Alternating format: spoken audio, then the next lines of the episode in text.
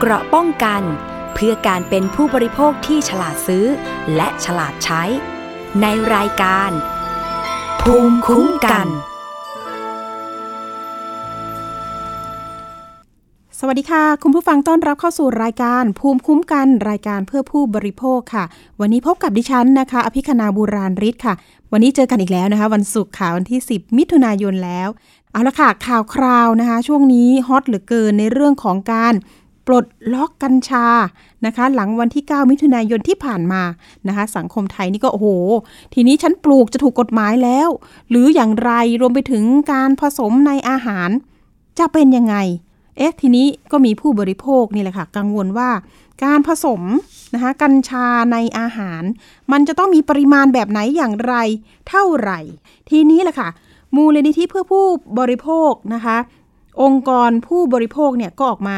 เตือนคนกินนะคะ ต้องสังเกตอาการข้างเคียงเองว่าอย่างนั้น การปลดล็อกกัญชาเนี่ยช่วงศูนยากาศเนี่ยก็คือ ไร้มาตรฐานการรองรับนะคะก็เลยมีการเสนอออยเพื่อเร่งออกประกาศ และฉลากควบคุมอาหารที่ผสมกัญชานะคะ อันนี้ก็จะเป็นการร่วมกันนะคะเปิด เป็นหูเป็นตานะคะ ช่วยกันดูแลในเรื่องนี้ เพราะว่าองค์กรของผู้บริโภคเนี่ยก็เขาก็มีแนวนะคะแนวคิดในเรื่องของการนำเสนอไปที่ออยนะคะ ออกสลากแสดงปริมาณกัญชาในอาหาร พร้อมกับการประกาศควบคุมโฆษณาธุรกิจอาหาร และเครื่องดื่มนะคะ ที่ใช้ส่วนผสมของกัญชา ขณะที่ทางภาครัฐนะคะ ก็บูรณาการทุกภาคส่วนในช่วงรอยต่อ จนกว่าสภาจะออกกฎหมายมาบังคับใช้ ก็นับตั้งแต่วันที่ 9 นะคะ 9 มิถุนายนที่ผ่านมาก็คนไทยสามารถปลูกกัญชากันได้แล้ว เพียงแค่จดแจ้งนะคะ ใน 3 ช่องทางได้แก่ 1. แอปพลิเคชันปลูกกัญชา เว็บไซต์ปลูกกันนะคะ แล้วก็ 3. สำนักงานสาธารณสุขจังหวัดนะคะ สสจ องค์การบริหารส่วนจังหวัดอบจ กทม นะคะ เพื่อช่วยอำนวยความสะดวกในการจดแจ้ง ตามช่องทางต่างๆ มาตรการนี้เป็นนโยบาย กัญชาเสรีการแพทย์ของรัฐบาลกระทรวงสาธารณสุขอย่างนั้น ทีนี้นะคะในส่วนของออยเนี่ยประกาศปลดล็อกนะคะเฉพาะส่วนประกอบของกัญชา ออกจากยาเสพติดให้โทษ ประเภทที่ 5 ว่าอย่างนั้น เป้าหมายก็คือ ต้องการส่งเสริมให้ปลูกเพื่อสุขภาพ และการรักษาโรค อนุญาตให้นำไปเป็นส่วนประกอบในอาหาร และเครื่องดื่มว่าอย่างนั้น ทีนี้ในส่วนของดอกและใบรองดอกยังเป็นสิ่งที่ต้องระมัดระวังอย่างสูงว่าอย่างนั้นค่ะ เพราะว่ามีสารออกฤทธิ์ต่อจิตประสาท ก็คือเป็นสารสกัดที่มีค่าสารเมา เอาละค่ะ แบบนี้นั่นเองก็ทำให้ผู้บริโภคอาจจะต้องระมัดระวังในเรื่องของการบริโภคเนาะเดี๋ยวเราจะมีนะคะการพูดคุยกับผู้ที่รู้ในเรื่องนี้อาจจะต้องมาบอกกล่าวผู้บริโภคกันนิดหนึ่งนะคะ เรามีสายของ ผู้ช่วยศาสตราจารย์เภสัชกรหญิง ดร นิยดาเกียรติยิ่งอังสุลีนะคะ ท่านเป็นศูนย์วิชาการเฝ้าระวัง และพัฒนาระบบยานะคะ จุฬาลงกรณ์มหาวิทยาลัย อยู่ในสายกับเรา สวัสดีค่ะ อาจารย์คะค่ะสวัสดีค่ะค่ะ อาจารย์ยินดีมากๆค่ะ อาจารย์ รบกวนอาจารย์สักครู่หนึ่งในเรื่องของตอนนี้นะคะผู้บริโภคสอบถามมากันเยอะมากเลย กรณีที่อะ กัญชาก็จะถูกกฎหมายละว่าอย่างนั้น ถูกถูกต้องถูกวันนี้ถูกกฎหมายละค่ะเก้าทีนี้การที่จะมาใช้มามาทานอะไรอย่างนี้ค่ะ มันจะต้องถูกต้องในปริมาณเท่าไหร่อย่างไร อันนี้ผู้บริโภคจะต้องสังเกตยังไง หรือว่าหน่วยงานภาครัฐจะต้องออกมารับรองยังไงบ้างคะเออ อันนี้แหละคือสิ่งที่ปวดหัวแม้ว่าจะเป็นผู้ที่เราติดตามเรื่องนี้มาเนี่ย แต่ว่ากฎหมายเนี่ยนะจะบอกว่ามันมันเข้ม งวดก็เข้มงวด แต่กฎหมายมันก็ต้องมีพื้นที่ที่มันตีความได้หลากหลายขนาดเราจัดไปวันที่เจ็ดแล้วเนี่ยนักกฎหมายบางท่านก็กังวลงงงงบางท่านงงงงว่ามันคืออะไรไอ้นี่ไอ้นู่น บางท่านบอกว่าไม่ได้ มันอันตรายมากห้าม บางท่านบอกเอาเถอะ เรามาอยู่ตรงกลางกันดีไหมเนี่ย เพราะฉะนั้นเนี่ย การตีโจทย์เนี่ย ยังจำได้ว่าเอ๊ะท่านรองนายกก็เคยยัง เคยพูดทำนองเลยว่าเอ๊ะช่อดอกไม่ได้ แต่ถ้าไปดูเนื้อกฎหมายเนี่ย เราก็ยังถ้าดูตามประกาศฉบับเนี่ยนะเขาพูดชัดเลยว่า เราเราคงจำกันได้ว่าประเภทห้าเนี่ย แต่ไหนแต่ไรมาตั้งแต่2522ประเภท5เนี่ยมันจะรวมฝิ่นเห็ดขี้ควาย แล้วก็กัญชาเข้าไปด้วยนะคะแล้วก็กระท่อม กระท่อมเนี่ยหลุดพ้นไปละโดยค่ะโดยประกาศอะไรฉบับหนึ่งก็ไม่รู้ กัญชาก็จะเป็นอะไรอีกอันหนึ่งอืมที่ตามประกาศชนียประกาศกระทรวงสาธารณสุขเรื่องระบุชื่อยาเสพติดให้โทษ ในประเภทห้าเนี่ยเขาบอกว่าถ้ายาเสพติดในนี่ที่ประเภทห้าได้แก่พืชฝิ่นแต่ว่าฝิ่นยังควบคุม เห็ดขี้ควายหรือ หรือพืชเห็ดขี้ควายนี่ยังควบคุม สารสกัดจากทุกส่วนของพืชกัญชาหรือกัญชงค่ะซึ่งเป็นพืชในสกุลแคนาบิสเขาเขียนว่าอันนี้แสดงว่ายังอยู่ใน ประเภทห้าสารสกัดนะ ยกเว้นสารสกัดดังต่อไปนี้ ที่มีเตตราไฮโดรแคนาบินอลน้อยไม่เกินร้อยละศูนย์จุดสองโดยน้ำหนัก นั่นก็หมายความว่าสกัดได้แหละ แต่ต้องเอามาวัดก่อนนะ แล้วทีนี้ชาวบ้านเนี่ยเวลาที่เขาไป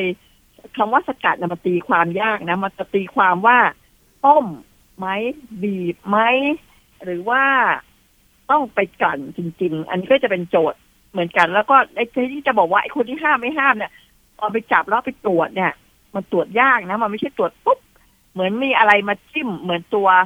จิ้มง่าย ๆ แล้วมันบอกออกมาเลยเนี่ย เพราะฉะนั้นเนี่ยไอ้ตรงนี้คือช่องว่างที่ผู้ที่ไปใช้หรืออะไรไปก็อาจจะอาจจะ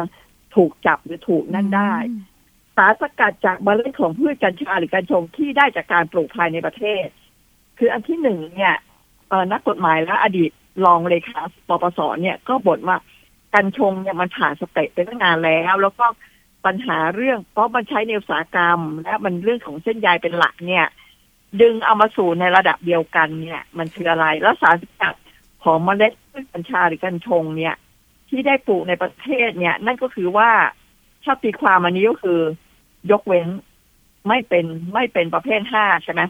แต่ที่จริงอะ เนี่ยปกติมันไม่มีอะไรอยู่แล้ว เนี่ยมันไม่เห็นจะต้องเอามาใส่ตรงนี้อีก เนี่ยมันน่าจะจบไปได้ตั้งแต่ครั้งที่แล้วแล้วว่ากัญชงไม่น่ามีปัญหาอันนี้ก็เป็นโจทย์ว่า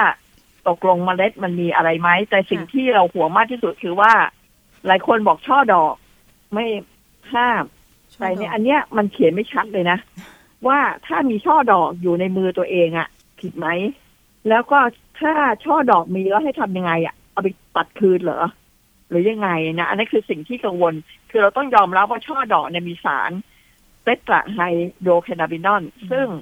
ขนาดเนี่ยมันจะแวรี่มากระหว่างแต่ละชนิด และแต่ว่าเขาก็กังวลว่าไอ้ชนิดที่มีอยู่ในประเทศไทยเนี่ย คือพันธุ์เจ๋งพูดง่ายๆไอ้ตัวนี้จะสูงอืมทีนี้ถ้าเราบอกให้ปลูกได้แล้วช่อดอกไม่เขียนให้ชัด แล้วคนเอาไปใช้ขึ้นมาเนี่ย เราก็กังวลว่าช่อดอกเองน่าจะ ไปใช้เนี่ย เอาไปชงเนี่ย ถือว่าสกัดไหม่ไม่ใช่ ไม่น่าเป็นสกัด แล้วถ้าดื่มไปแล้วมีปัญหาขึ้นมาเนี่ยแต่ตราไคโดแคนาบินอลเนี่ย โดยส่วนตัว น่าจะรู้สึกว่ามันจะมีเป็นมันมันออกฤทธิ์มันออกออกฤทธิ์แต่การเป็นสารเสพติดหรือเปล่าเนี่ย อันเนี้ยต้องพิสูจน์และก็การที่อยู่เราเคยท้วงว่าการที่อยู่กฎหมายยาเสพติดเนี่ยค่ะกับการที่อยู่ว่ากฎหมายวัตถุออกฤทธิ์เนี่ย ในความหมายมันต่างกันเพ ราะฉะนั้นการที่จะบอกว่ามันอยู่ในวัตถุเสพติดมันต้องเสพติดจริงค่ะแล้วเรายังไม่เห็นรายงานชัดๆ เท่าไหร่ว่ามันตกลงมันติดหรือไม่ติด แต่อย่างไรก็ดีเนี่ย Single Convention หนึ่งเก้าหกหนึ่งแล้วก็มีการปรับปรุงมันสักอย่างหนึ่งเก้าเจ็ดสองอะไรเนี่ยเขาก็ยังจัดถึงล่าสุดก็ตามเนี่ยก็ยังจัดค่ะส่วนสกัดของกัญชาเนี่ยยังอยู่ในสารเสพติดอยู่ แต่ในพืชในอะไรเนี่ยเขามีการปรับปรุงบ้าง แต่หลายประเทศที่แม้ว่าจะให้ ใช้ในสันทนาการได้ เขาก็ยังมีการควบคุมนะ ในการจดจดแจ้งอยู่ จดจดแจ้งที่ชัดเจนอยู่ว่าประชาชนจะปลูกได้เท่าไหร่ จดแจ้งแล้วเนี่ย แค่ไหนรัฐจะต้องรู้จำนวนที่แน่นอน แล้วก็ถ้าบริษัทไหนหรือกลุ่มชนไหนจะปลูกเนี่ย จะต้องมีการขึ้นทะเบียนเป็นที่แน่นอนเพื่อการอุตสาหกรรม เพราะฉะนั้นใน เครือข่ายของกพยเองส่วนหนึ่งเราก็ศึกษาเรื่องนี้แล้วเรามองดูว่า ถ้าใช้เพื่อครัวเรือนเนี่ย สมมติเราบอกว่าห้าหกต้นก็พอละ แล้วเราเคยสัมภาษณ์ผู้ป่วยบางคนที่ใช้เนี่ยเขาบอกห้าหกต้นเนี่ยพอใช้แล้วสำหรับตนเองค่ะไป แต่ถ้าให้ดีเนี่ยควรจะให้มีเขาเรียกว่าอะไรนะชุมชนมาช่วยกันดูแลหน่อยสิเพราะว่ามันมีตัวอย่างกรณีศึกษาของกระท่อมที่ชุมชนน้ำพุเนี่ยเขาดูแลกันเอง แล้วเขาก็สามารถ จัดการให้ชุมชนเนี่ย ใช้ธรรมนูญชุมชนเนี่ย เข้ามาช่วยเสริมพลังให้ใช้กันอย่างถูกต้อง ไม่เอาไปใช้ในทางที่ผิดได้เนี่ย เพราะฉะนั้นเราก็ยังมองเลยว่าอันนี้ชุมชนน่าจะต้องเข้ามามีบทบาท และถ้าเกิดว่าปลูกเพื่ออุตสาหกรรมจริง อันนี้คือเรื่องใหญ่เรื่องหนึ่งในกฎหมายไม่ได้เขียนอะไรเลย นั่นก็คือคุณจะปลูกอุตสาหกรรมใครปลูกก็ปลูกหรือเปล่าเนี่ยยังสับสน เพราะว่าปลูกอุตสาหกรรมเนี่ย มันมีความสุ่มเสี่ยงที่มันจะเอาไปใช้ได้หลายอย่าง และมาตรฐานคุ้มครองโภคก็เป็นเรื่องใหญ่อันหนึ่งเพราะถ้าคุณปลูกไม่ดีปลูกในดินเนี่ยมันจะดูดสารนู่นสารนี่เข้ามา มันก็ต้องใช้พูดง่ายการการปลูกที่จะต้องควบคุมคุณภาพอย่างเข้มงวด แต่สิ่งที่เรากังวลว่าการออกฉบับเนี้ยหลายคนก็กังวลว่าถ้าวิสาหกิจชุมชนซึ่งได้ขอขึ้นทะเบียนไปแล้ว เมื่อรอบปีที่แล้วที่กำหนดว่าให้ต้องไปขึ้นทะเบียน และจะต้องจ้างตรวจในราคาแพง และจะต้องซื้อพันธุ์พิเศษ จากต่างประเทศซึ่งราคาแพงมากเนี่ยเขาลงทุนไปตั้งเยอะแล้ว แล้วปรากฏว่าตอนนี้คุณจะบอกใครใครทำก็ทำโดยไม่ต้องไปเสียค่าตรวจค่าอะไรหรือเปล่าเนี่ยเขาลงทุนไปตั้งเยอะ แล้วตอนนี้เขาจะขายได้ราคาไหมเนี่ย อันนี้ก็โจทย์ใหญ่อันหนึ่งสำหรับ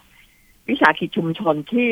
ทำอย่างถูกต้องตามกฎหมายไปขอจดแจ้ง ไปลงทุนสร้างรั้วสร้างอะไรเป็นล้านไปแล้วเนี่ย แล้วก็ก็ให้กระทรวงเกษตรมาตรวจรับรองอะไรสารพัดอย่างเนี่ย ซึ่งราคาแพงมาก ตรวจหลายรอบเนี่ยประกาศฉบับนี้ออกมาแล้วปุ๊บไอ้ที่เขาลงทุนไปนี่แทบจะละลายเลยนะค่ะ เพราะว่าตอนนี้ใครใช่ปลูกใครใช่ทำก็ทำและเขาลงทุนไปแล้วเขาจะไปขายใครได้ที่มีความต้องการ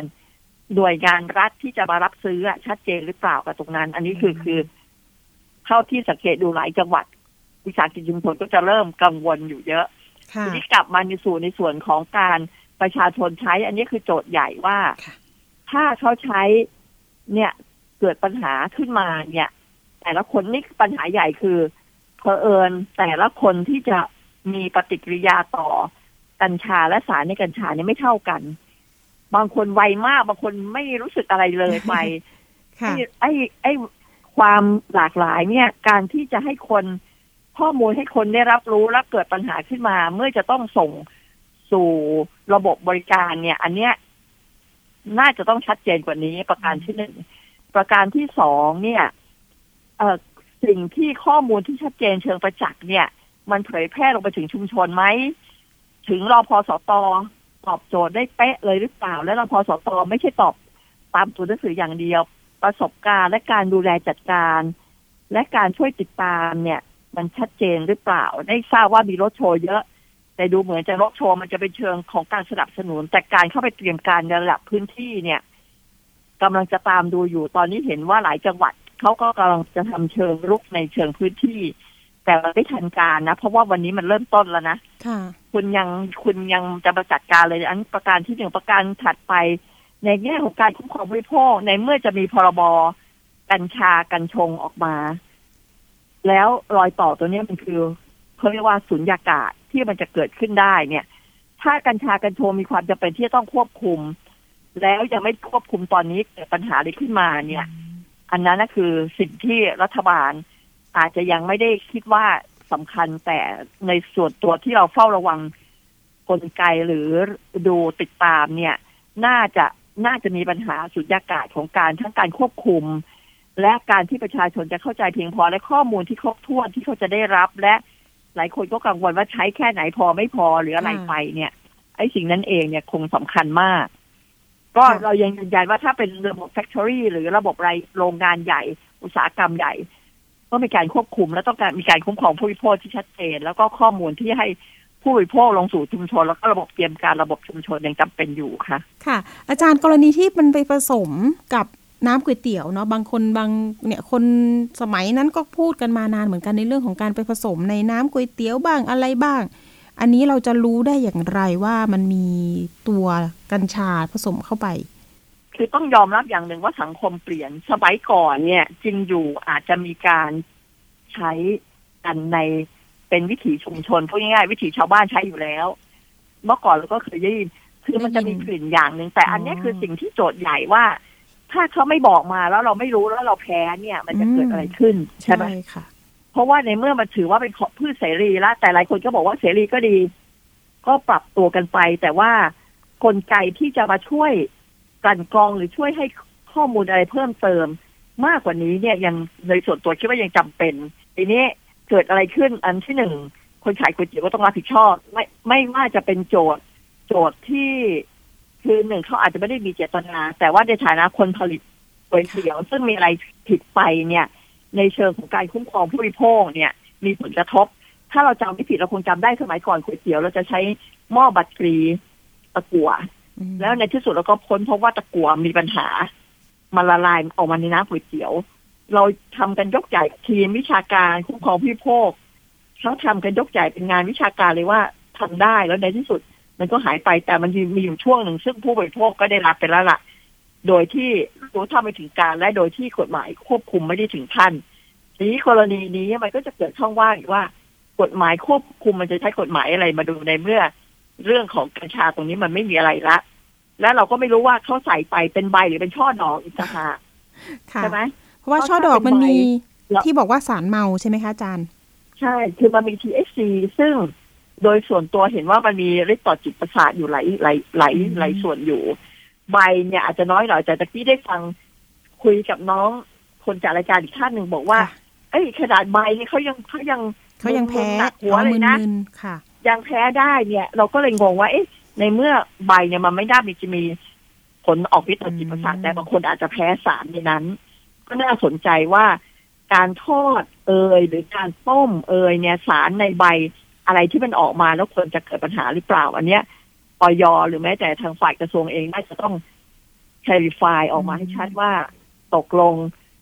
โดยส่วนตัวยังไม่ยังอ่านแล้วยังไม่แน่ใจเลยว่าไอ้ตกลงท่อดอกจะเอายังไงกันแน่นะอิสระหรือไม่อิสระเพราะมันไม่ได้เขียนชัดเจนอะอืมใช่ไหมกับสอง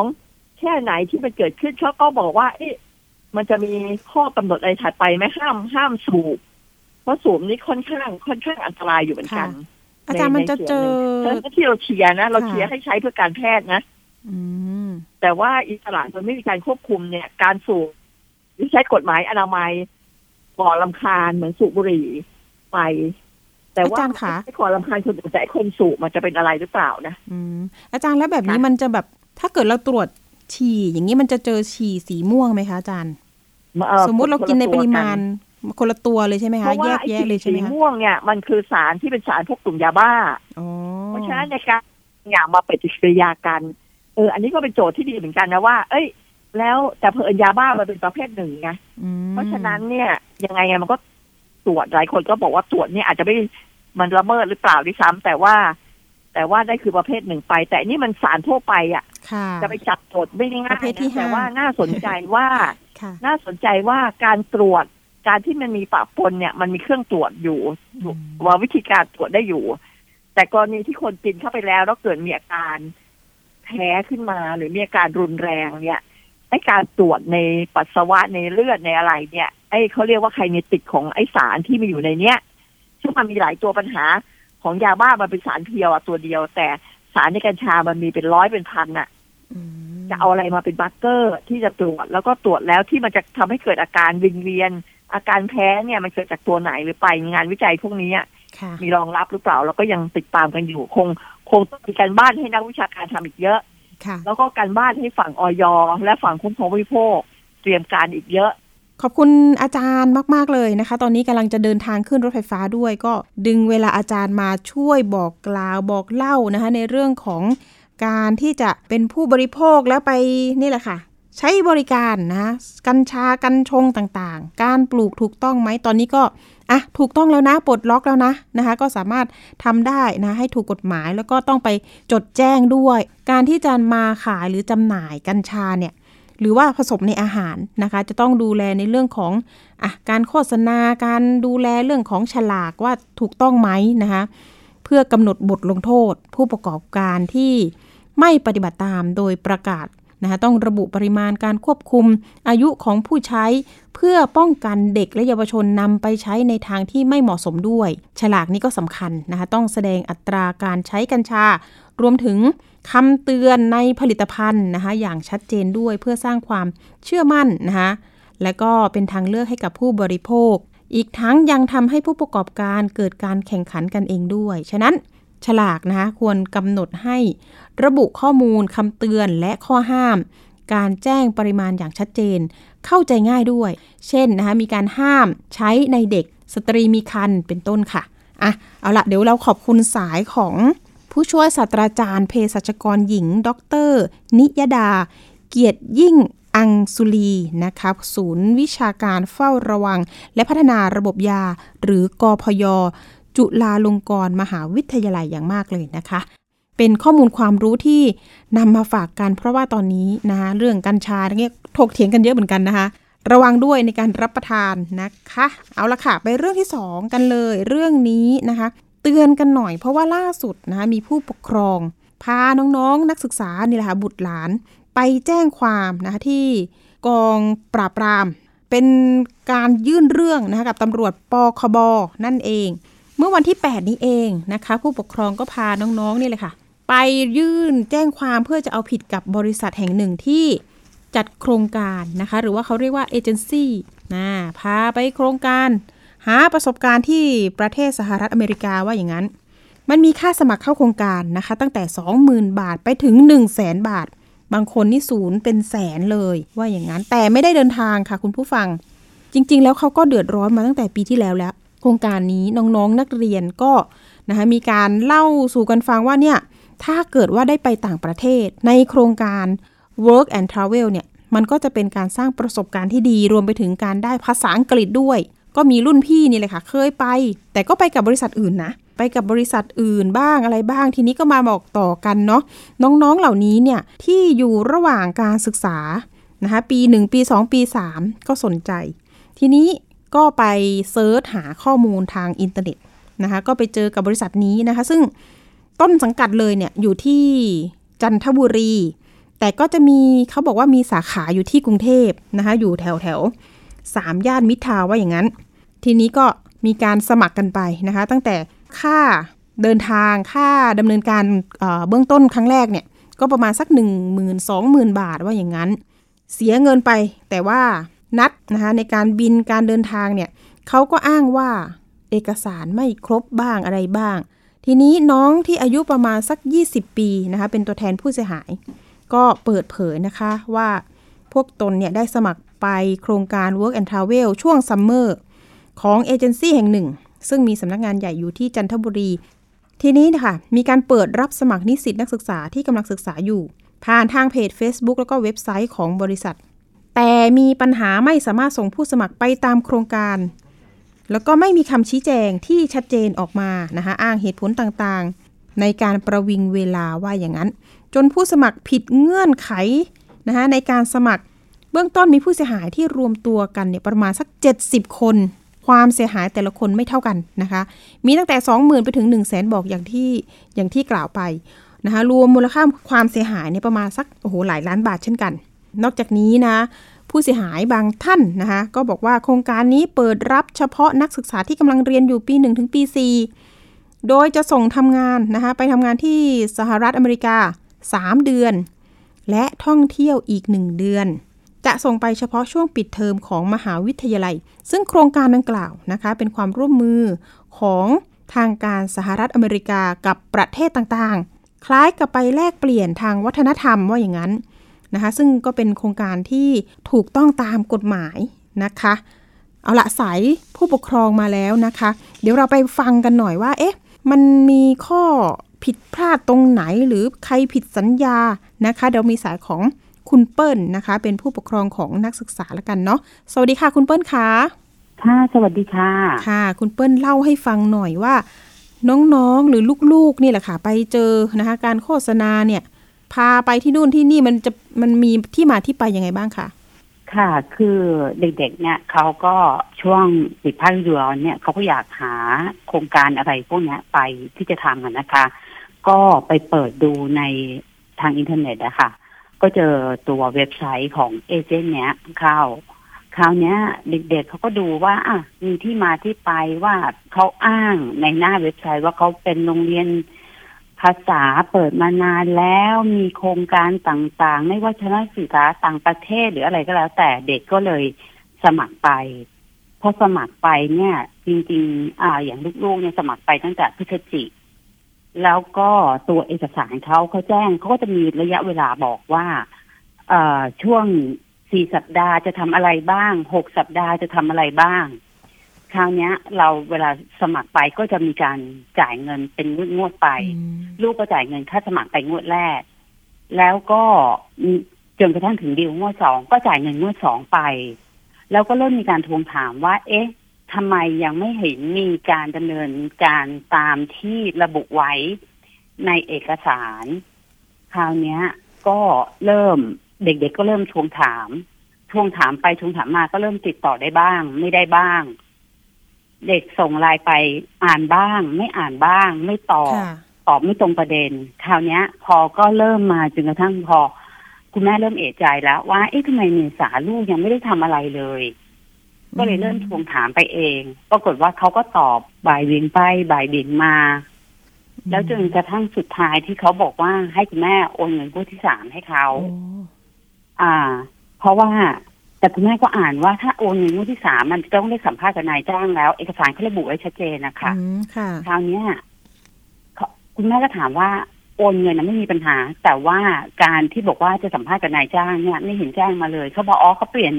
อ่าแผนว่าให้สัมภาษณ์กับผู้บริหารของเขาคุณแม่ก็เลยบอกว่างั้นคุณแม่ไม่โอน เพราะมันไม่ตรงเงื่อนไข พอวันต่อมาเขาก็เลยมีเอกสารมายกเลิก ผู้ชายคุณแม่ว่า อ่า ไม่ปฏิบัติตามเขาก็ให้ออกจากโครงการไป เราก็เริ่มมีการคุยกันมากขึ้นทวงถามว่ามันไม่ได้เป็นนั้นนะเราไม่ได้ผิดเงื่อนไขเขาผิดเงื่อนไขอะไรนู่นนี่นั่นจนกระทั่งก็เริ่มไปดูตามในอ่าอย่างพวกนี้เขาจะมีกลุ่มเฟซบุ๊กเขาอะค่ะเขาก็จะจะมีน้องๆเนี่ยออกมาเหมือนบอกเล่าประสบการณ์มานู่นนี่นั่น เราก็ถามเข้าไปเราก็เริ่มเจอเด็ก ๆ ว่ามีเด็กๆหลายๆคนที่มันมีปัญหาเดียวกัน ค่ะคราวเนี้ยปัญหามันคล้ายๆกันแต่ไม่เหมือนกันค่าความมูลค่าความเสียหายของเด็กก็ไม่เหมือนกันอืมอย่างลูกคุณแม่เนี่ย เราจัดไปแค่สองงวด เพราะเผอิญพอพอเรามาดูงวดที่สามมันไม่ใช่เราก็หยุด แต่เด็กบางคนเนี่ยเขาถูก อ่าเขาถูกบอกกล่าวให้ให้ชำระเงินงวดต่อไป เพื่อที่จะมีขั้นตอนต่อไป เด็กก็กลัวว่าจะไม่ได้ไปก็ยินยอมจ่ายเงิน บางคนจ่ายจนจนกระทั่งไปถึงแปดหมื่น คนสุดท้ายนี่จ่ายกันไปถึงถึงแสนหนึ่งอืมไปจนถึงเกือบจะค่ะขั้นตอนได้เดินทางอะค่ะ แต่สุดท้ายก็กลุ่มที่คุณแม่เจอที่เรารวมกันเจ็ดสิบคนเนี่ยไม่มีใครได้เดินทางโอ้ทีนี้ค่ะในสัญญามันกำหนดว่าเราต้องจ่ายกี่งวดคะคุณแม่ จ่ายประมาณประมาณสี่ถึงห้างวดอะค่ะ ค่ะ คือมันจะมีมันจะมีระยะเวลาบอกชัดเจนว่าอ๋อว่าถึงงวดนี้งวดนี้งวดเนี้ยทำอะไรให้ได้บ้างอืม แต่ในสัญญาเนี่ยเขาจะบอกว่างวดที่หนึ่งค่าสมัครกับค่าดำเนินการสองงวดเนี่ยเขาไม่คืนทุกกรณี ซึ่งประเด็นเนี้ย คุณแม่เข้าใจว่าถ้าสองอันเนี้ย ไม่คืนโดยที่เราผิดเงื่อนไขหรืออะไรต่าง ๆ เนี้ยอันเนี้ยเรารับได้ แต่ในเมื่อสุดท้ายแล้วโครงการเขาเองเนี่ยที่สุดท้ายเขาแจ้งเลยว่าเขาขอยกเลิกโครงการ เพราะว่ามันมีหลายคนที่เดินทางไม่ได้ อันเนี้ยเข้าใจว่าจริง ๆเขาน่าจะคืนทั้งหมด เพราะว่าไม่ใช่เป็นที่ผู้สมัครผิดเงื่อนไขแต่เป็นที่โครงการไม่สามารถดำเนินการไปจนกระทั่งจบตามที่อ่าโฆษณาไว้ได้อะค่ะ ก็คือแต่ละเคสเป็นแบบนี้หมดเลย แม้กระทั่งใช่ค่ะคนที่จ่ายไปถึงเกือบแสน ใช่ไหมคะ ค่ะ คือมีน้องกลุ่มสุดท้ายที่เข้ามา อันเนี้ยคือแสนกว่าบาทประมาณแสนหนึ่งอะค่ะ แสนหนึ่งหมื่นเขาได้สัมภาษณ์ ค่ะ เขาได้สัมภาษณ์กับทางสถานทูตแล้วโอ้แต่กระบวนการเท่าที่น้องเล่าเนี่ยก็คือว่าสัมภาษณ์เสร็จแล้วเนี่ย ทางเอเจนต์จะต้องเป็นคนกดรับ เพื่อให้ทางสถานทูตเนี่ย ออกเอกสารเอาตัววีซ่าให้น้อง น้องก็ติดต่อเอเจนต์ไปว่าช่วยกดรับให้หนูหน่อย เอเจนต์ก็ไม่ได้กดรับให้จนสุดท้ายทางสถานทูตเนี่ย ก็ยกเลิกเอกสารน้องอืมก็แปลว่าถ้าดำเนินการมาทั้งหมดเนี่ย ก็สุดท้ายก็คือเด็กก็ไม่ได้ไปค่ะ กดรับนี่หมายถึงกดรับรับทางระบบออนไลน์หรือทำยังไงคะ น่าจะต้องเป็นทางออนไลน์อะค่ะ คืออันเนี้ยคุณแม่ไม่ไม่ได้ทราบค่ะไปถึงกระบวนการนั้น เพราะว่าลูกตัวเองเรายุติกันไปก่อนอืมก็คืองวดแรกก็คือหนึ่งหมื่นบาทเหรอคะ หรือว่าสองหมื่นสองหมื่นค่ะงวดแรกค่าสมัครทุกที่ทุกคนเสียคือห้าพันต่อมาก็คือค่าร่วมโครงการอีกหมื่นกว่าบาท รวมทั้งหมดเนี่ยเป็นประมาณสองหมื่นหนึ่งนะคะ ใช่ค่ะเพราะฉะนั้นมันก็จะมีเด็กกลุ่มหนึ่งที่เริ่มไม่ใช่ละเริ่มเอเอเจนต์ไม่ไม่ไม่ตอบตอบไม่ตรงบิดคิวไปมานู่นนี่นั่นอะไรอย่างเงี้ย เด็กบางคนก็อยู่ที่นี้ แต่บางคนก็อยากจะไปก็เดินต่อ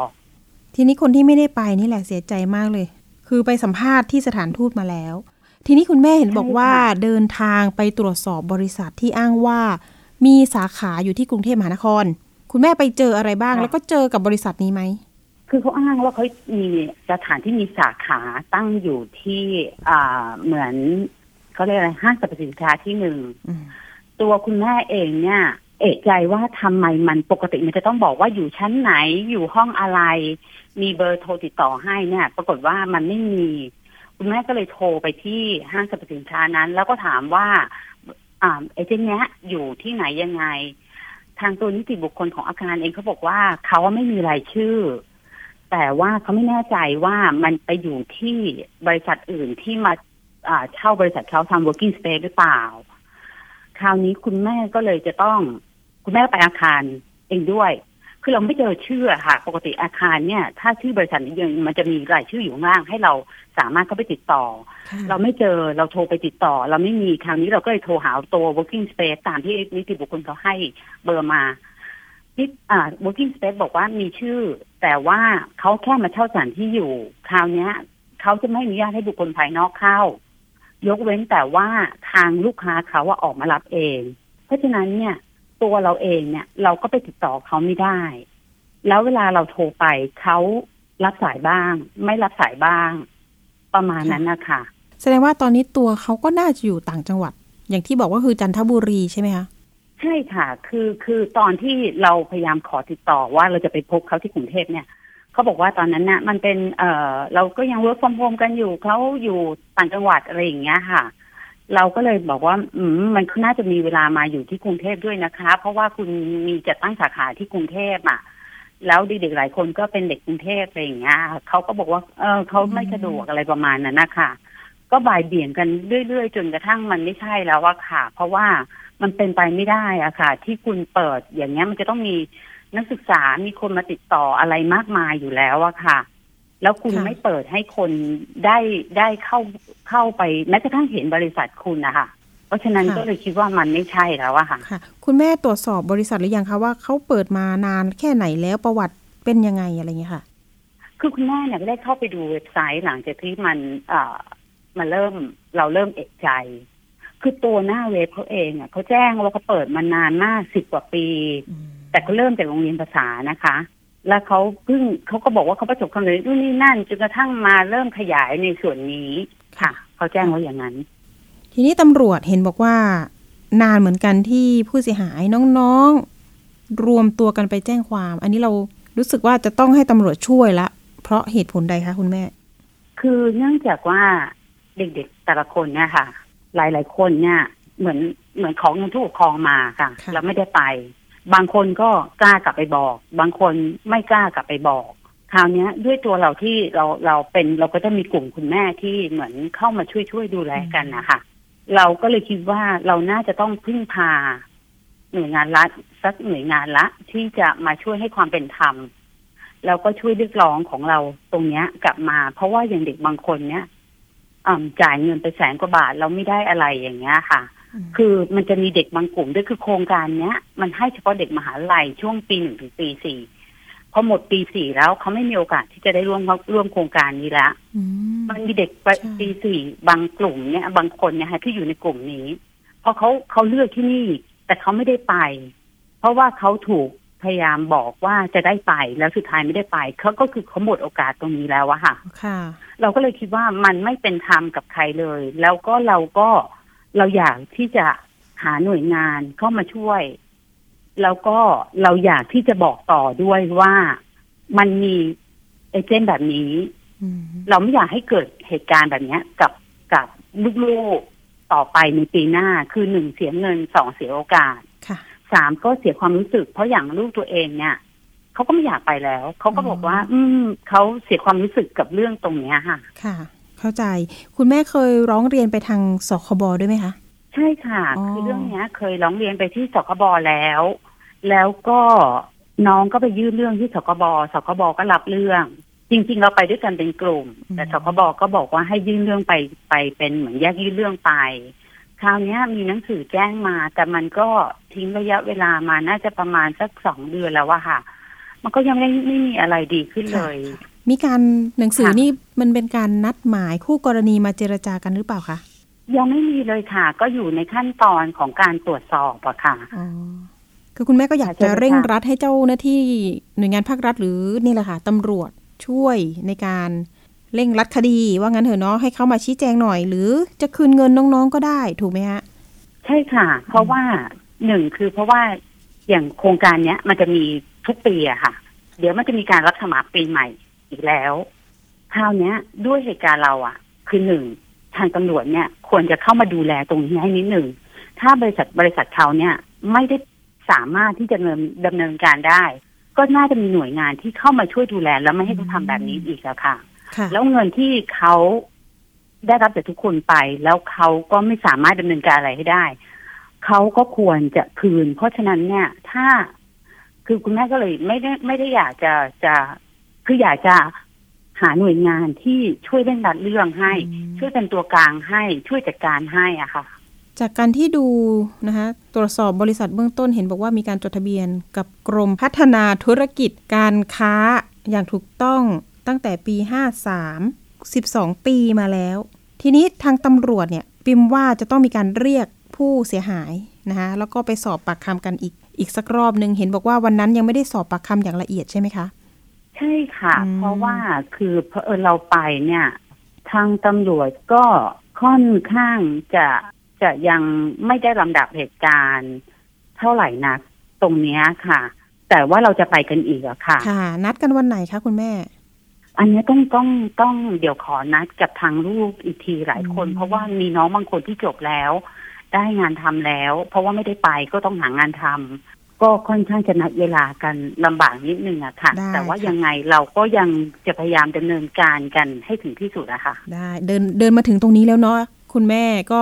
สู้ๆต่อไปแล้วก็เป็นกำลังใจให้น้องๆด้วยนะคะ เดี๋ยวยังไงเราติดตามคดีนะของน้องๆทุกคนเลยนะคะ เพราะว่าโอ้โหมีกันเยอะมาก 70 กว่าคน วันนี้ขอบคุณคุณแม่นะคะ ที่มาบอกเล่าเตือนภัยกันด้วยนะคะ คุณแม่ขอบคุณมากค่ะ แล้วเดี๋ยวอาจจะค่ะเชิญมาออกรายการนะคะ เอาละค่ะ วันนี้ขอบคุณสำหรับสายคุณแม่เปิ้ลนะคะ สวัสดีค่ะขอบคุณเช่นกันค่ะ สวัสดีค่ะค่ะ นี่แหละค่ะก็เป็นความทุกข์ร้อนของผู้ปกครองนะคะ แล้วก็เด็กๆด้วยที่นี่แหละค่ะเสียเงิน เสียเวลาและอาจจะเสียโอกาสด้วยนะคะ โครงการดีๆนะคะ ก็อยากจะไปกัน แล้วก็อยากจะให้บริษัทนี้นะคะ ถ้าเกิดว่าอยากชี้แจงหรือว่าบริสุทธิ์ใจเนี่ยออกมาชี้แจงหน่อยว่ามันเกิดอะไรขึ้น เดี๋ยวเราติดตามกันอีกครั้งหนึ่งกับตำรวจปคบช่วงต่อไปคิดก่อนเชื่อกับดรแก้วกังสดานอัมภัยนักพิษวิทยา และคุณชนาทิพย์ไพรพงศ์ วันนี้มีข้อมูลเรื่องของหอยนางรมจัดว่าเป็นยาโป๊ะได้หรือไม่ไปติดตามค่ะ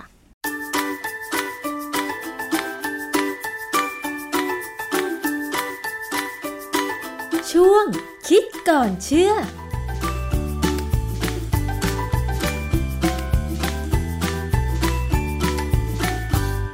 พบกันในช่วงคิดก่อนเชื่อกับดรแก้วกังสดานนภัยนักพิษวิทยากับดิฉันชนาทิพไพรพงษ์เช่นเคยค่ะ วันนี้เราจะมาคุยเกี่ยวกับเรื่องของหอยนางรมค่ะ ใครที่ชอบกินหอยนางรมต้องฟังทางนี้เลยนะคะ โดยเฉพาะท่านที่มีความเชื่อว่า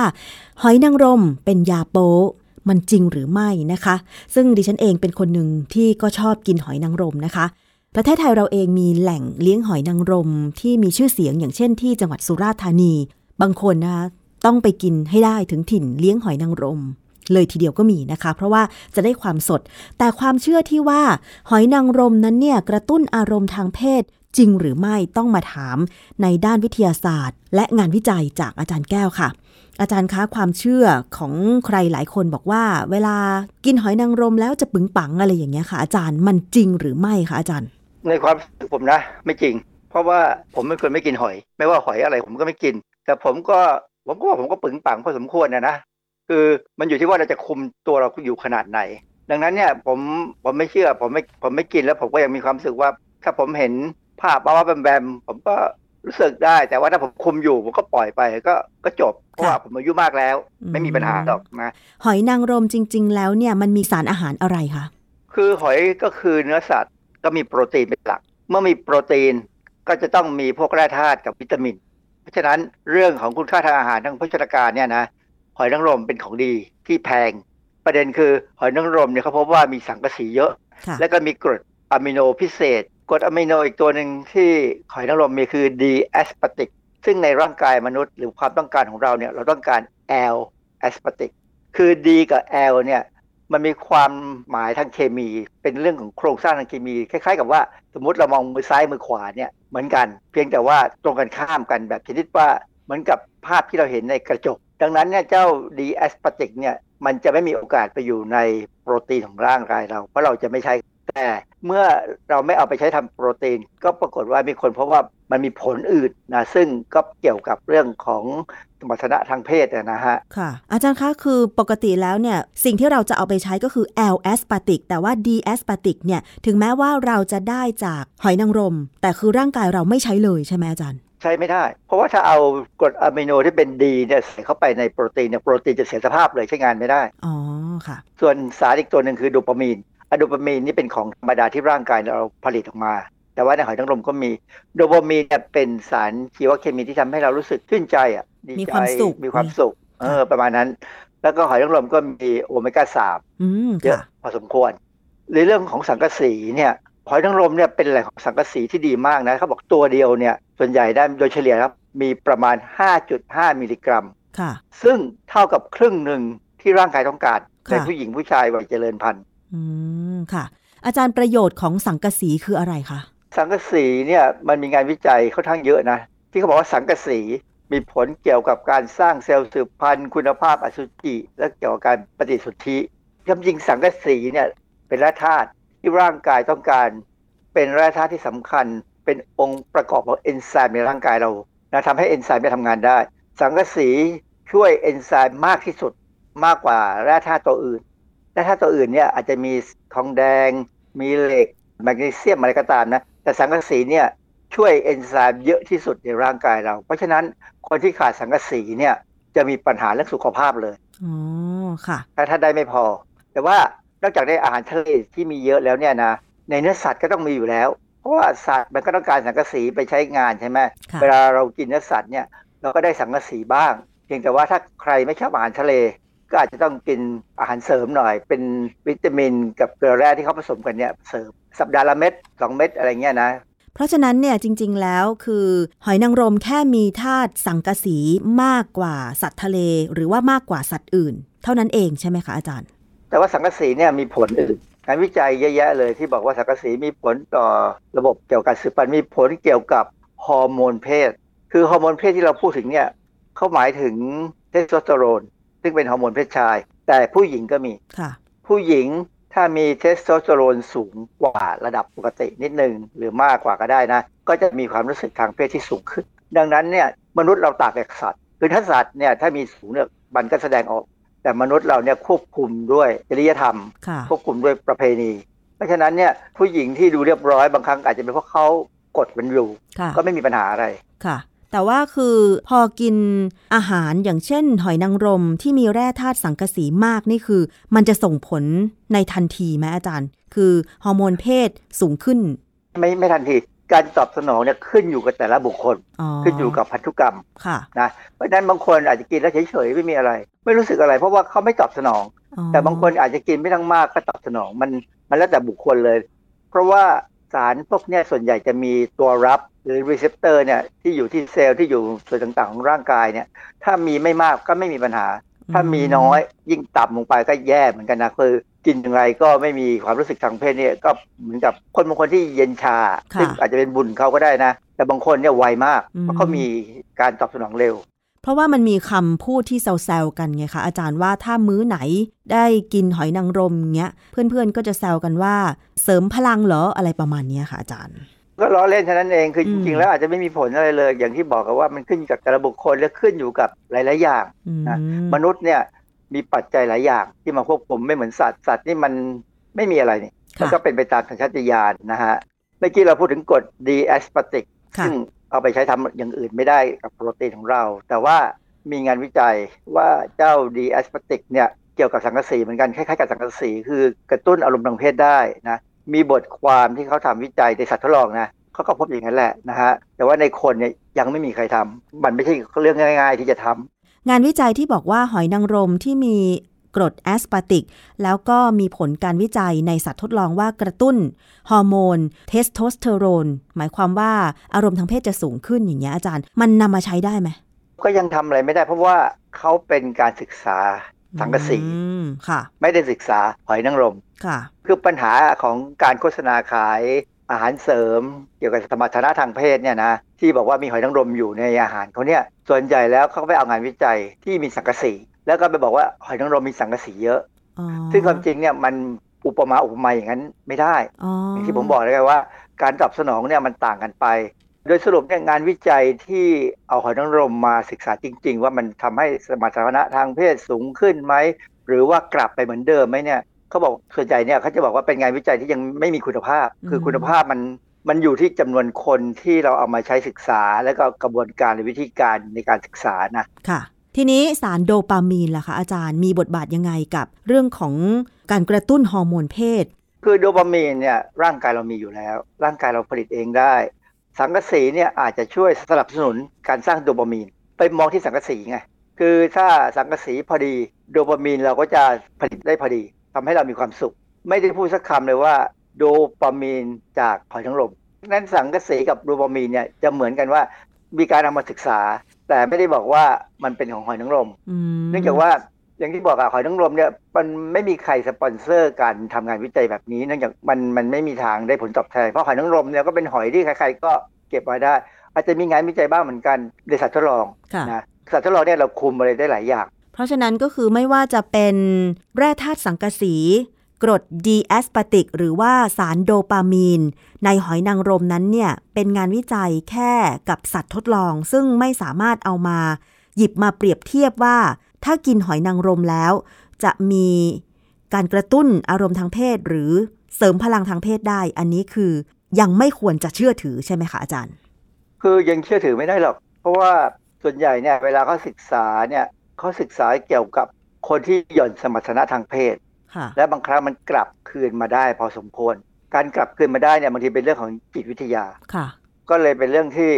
ยังก้ากึ่งอยู่ ยังไม่มีการโฆษณาหรอกเพียงแต่ว่าพูดกันต่อๆได้นะฮะแต่นี่อีกอันหนึ่งที่น่าสนใจคือเขาบอกว่าในพนกรมเนี่ยมีโอเมก้าสามเยอะ โอเมก้าสามเนี่ยเป็นกรดไขมันที่ทำให้หลอดเลือดเราดี ความหวังอันหนึงคือว่าถ้าหลอดเลือดดีทำงานดีเนี่ยการไหลเวียนของโลหิตของเลือดเราเนี่ยก็ควรจะดีค่ะแล้วมันควรจะส่งผลไปถึงอวัยวะเพศด้วยอ๋อเขาก็เลยหวังว่า เอ๊ะงั้นกินหอยนางรมเนี่ยมีโอเมก้าสาม การไหลเวียนของโลหิตดี ก็ความรู้สึกทางเพศก็น่าจะดี ซึ่งมันก็คือถ้าสมมุติว่า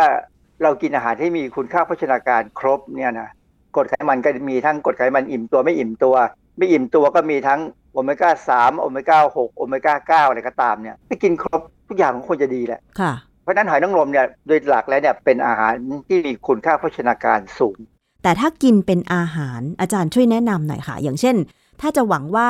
ได้กรดไขมันโอเมก้า 3 จากหอยนางรมอย่างเงี้ย มันควรจะกินอย่างไรถึงจะได้คุณค่าได้เต็มประสิทธิภาพค่ะอาจารย์ คือหอยนางรมเป็นของแพงนะเพราะฉะนั้นก็กินพอประมาณนะกินเท่าที่ฐานะเรายอมไม่กิน คือเนื้อสัตว์เนี่ยมากเกินไปก็ไม่ดีโดยเฉพาะหนุ่มสาว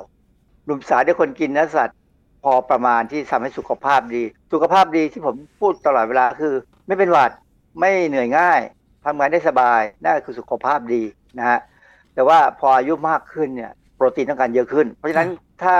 อายุมากขึ้นมีเงินพอจะกินหอยนางรมให้มันมากกว่าสมัยหนุ่มสาวก็กินได้ค่ะนะแต่อย่าไปหวังว่ามันจะทำให้สมรรถนะทางเพศกลับมาเหมือนสมัยหนุ่มสาว มันคงไม่เป็นอย่างนั้นหรอก แต่ว่าบางคนผู้ชายบางคน หรือผู้หญิงบางคนก็ได้ อาจจะมีเรื่องแบบนี้ได้ยาวไปถึงวัยชราด้วยซ้ำซึ่งอันนี้เป็นแต่ละบุคคลค่ะมันไม่ใช่เรื่องที่จะเป็นได้ทุกคน อาจารย์ลองยกตัวอย่าง งานวิจัยที่เขาวิจัย ว่าหอยนางรมมันเกี่ยวข้องกับกรดโอเมก้า 3 แล้วมันมีผลว่ายังไงได้ไหมคะเพราะส่วนใหญ่เขาเป็นงานวิจัยกรดโอเมก้าสามแล้วเขาก็ไปสัมพันธ์กับว่าหอยนางรมมีกรดโอเมก้าสามสูงมีงานวิจัยที่เขาอย่างของ The Cochrane Database Systematic Review ปี 2020 เนี่ยเขาพูดถึงกรดโอเมก้าสามในการป้องกันโรคหัวใจหลอดเลือดปฐมภูมิ ทุติยภูมิ แล้วก็บอกว่าการที่กรดโอเมก้าสามเนี่ยมันทำงานเนี่ยมันจะทำให้หลอดเลือดได้ดี ซึ่งเป็นทฤษฎีที่ส่งผลไปถึงการไหลเวียนของเลือดที่ส่งไปยังอวัยวะเพศได้เขาเขาพูดอย่างเงี้ยเพราะฉะนั้นเราก็ต้องตีความต่อไปว่าโอเมก้าสามมีมากในหอยนางรมหอยนางรมก็คงจะดีแหละ ซึ่งผมก็ว่ามันก็คงจะมีประโยชน์นะ คือถ้าเรากินแล้วสุขภาพใจดี สุขภาพกายดี ถ้ามีสิ่งเร้าทางเพศดีๆ มันก็ขึ้น อาจารย์แต่ว่าดิฉันเคยได้ยินมาเหมือนกันนะคะว่าอุ้ยหอยนางรมอย่ากินเยอะเดี๋ยวไขมันในเลือดจะสูง อันนี้จริงไหมเป็นไปได้ เพราะว่าคำว่าไขมันในเลือดสูงเนี่ยมันคือไขมันทั้งหมด ไขมันทุกอย่าง ไม่ว่าจะโอเมก้าสามหกเก้าหรืออะไรก็ตามเนี่ย มากไปก็ไม่ดี กรดไขมันไม่อิ่มตัวเนี่ยนะถ้ามีมากเกินไปโดยที่เรากินสารพวกอาตาอนุมูลอิสระไม่พอเนี่ยนะมันเป็นตัวก่อให้เกิดอนุมูลอิสระนะคือการกินอาหารเนี่ยไม่ว่าอะไรก็ตามที่เราว่าถึงว่ามีประโยชน์นะโอเมก้าสามโอเมก้าหกโอเมก้าเก้าอะไรก็ตามเนี่ยแล้วว่ามีประโยชน์เนี่ยมากเกินไปก็จะไม่ดี เพราะว่าอะไรเพราะการที่เป็นกรดไขมันไม่อิ่มตัวเนี่ยโอกาสที่จะเกิดการ เปลี่ยนสภาพไปเป็นสารพวกสารอนุมูลอิสระเนี่ยจะสูง เพราะฉะนั้นการกินกรดไขมันไม่อิ่มตัวเยอะ จะต้องกินสารต้านอนุมูลอิสระให้เยอะตามไปด้วยค่ะผมมักจะบอกตลอดเวลาว่าถ้ากินของพวกนี้เนี่ยก็ต้องกินผักผลไม้สีเข้ม เพื่อให้ได้สารต้านอนุมูลอิสระต่าง ๆ ที่อยู่ในผักผลไม้สีเข้มนี่แหละเบต้าแคโรทีนพวกแอนโทไซยานีนในพวกเนี้ยก็จะเข้าไปช่วยคอยคอยกำจัดอนุมูลอิสระที่มันมักจะเกิดขึ้นค่ะถ้าเรากินกรดไขมันไม่อิ่มตัวเยอะค่ะ แต่ว่าอย่างคนไทยเราเนี่ยก็จะมีอาหารจำพวกหอยนางรมทรงเครื่อง ซึ่งจะเป็นหอยนางรมดิบ แต่ว่าจะกินกับยอดกระถิน กินกับหอมแดงทอดอะไรอย่างเงี้ยค่ะ อาจารย์ จะทำยังไงให้บริโภคหอยนางรมทรงเครื่องแล้วปลอดภัยไหมคะอาจารย์ เป็นไปได้ก็คือหาหอยนางรมที่ไม่มีเชื้อ ที่เขาเลี้ยงแบบสะอาด คือผมก็ไม่แน่ใจว่าเรามีฟาร์มแบบนี้ไหมหอยนางรมเนี่ยเป็นสัตว์ที่อยู่ชายฝั่ง ถ้าชายฝั่งนั้นสะอาดก็ไม่น่ามีปัญหาอะไร แต่ถ้าชายฝั่งทะเลนั้นอยู่ใกล้โรงแรมรับรองได้ครับโรงแรมนี่ปล่อยน้ำทิ้งลงทะเลทั้งนั้นแหละ อืมค่ะเพราะฉะนั้นโอกาสที่หอยนางรมจะมีเชื้อเนี่ยสูง ไม่ว่าจะเป็นหอยนางรมเลี้ยง หรือว่าหอยนางรมตามธรรมชาติใช่ไหมอาจารย์ คือผมเข้าใจว่าต่างประเทศเนี่ยเขาเลี้ยงหอยนางรมแบบในห้องเลยนะผมเคยคุยกับอาจารย์ท่านหนึ่งที่เป็นนักวิทยาศาสตร์ทางทะเลเนี่ย อย่างปลาเก๋าเนี่ย อาจารย์เขาเลี้ยงในลิ้นชักเฮ้ยได้เหรอคะอาจารย์ ลิ้นชักพลาสติกเลี้ยงได้มคือเขาเลี้ยงไปมันก็โตขึ้นไปเรื่อยๆอยู่ในลิ้นชักจนตัวใหญ่ๆในลิ้นชักแล้วเขาก็เอาเอามาขายได้เขาศึกษาแบบนี้มนะฮะคือเป็นการผลิตเชิงพาณิชย์เลย เพราะฉะนั้นผมว่าหอยนางรมเนี่ย ถ้าเรามีการวิจัยดีๆเนยนะเราน่าจะเลี้ยงได้ในในบ่อเลี้ยงเหมือนกับเลี้ยงสัตว์ตัวอื่นเนยนะฮะเพียงแต่ว่าต้องเข้าใจว่าจะหาอาหารอะไรให้เขากิน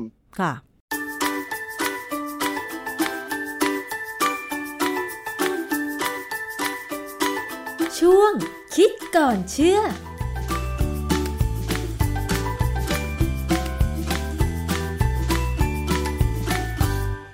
ขอบคุณสำหรับช่วงคิดก่อนเชื่อนะคะ ข้อมูลดีๆ ก็รับฟังกันได้ทาง รายการภูมิคุ้มกันรายการเพื่อผู้บริโภคนะคะ วันนี้หมดเวลาสำหรับอภิคณาแล้ว ลากันไปก่อน สวัสดีค่ะ ติดตามรายการได้ที่ www.thaipbspodcast.com แอปพลิเคชัน Thai PBS Podcast หรือฟังผ่านแอปพลิเคชัน Podcast ของ iOS Google Podcast Android Podbean SoundCloud และ Spotify ติดตามความเคลื่อนไหวของรายการและแสดงความคิดเห็น โดยกดถูกใจที่ facebook.com/thaipbspodcast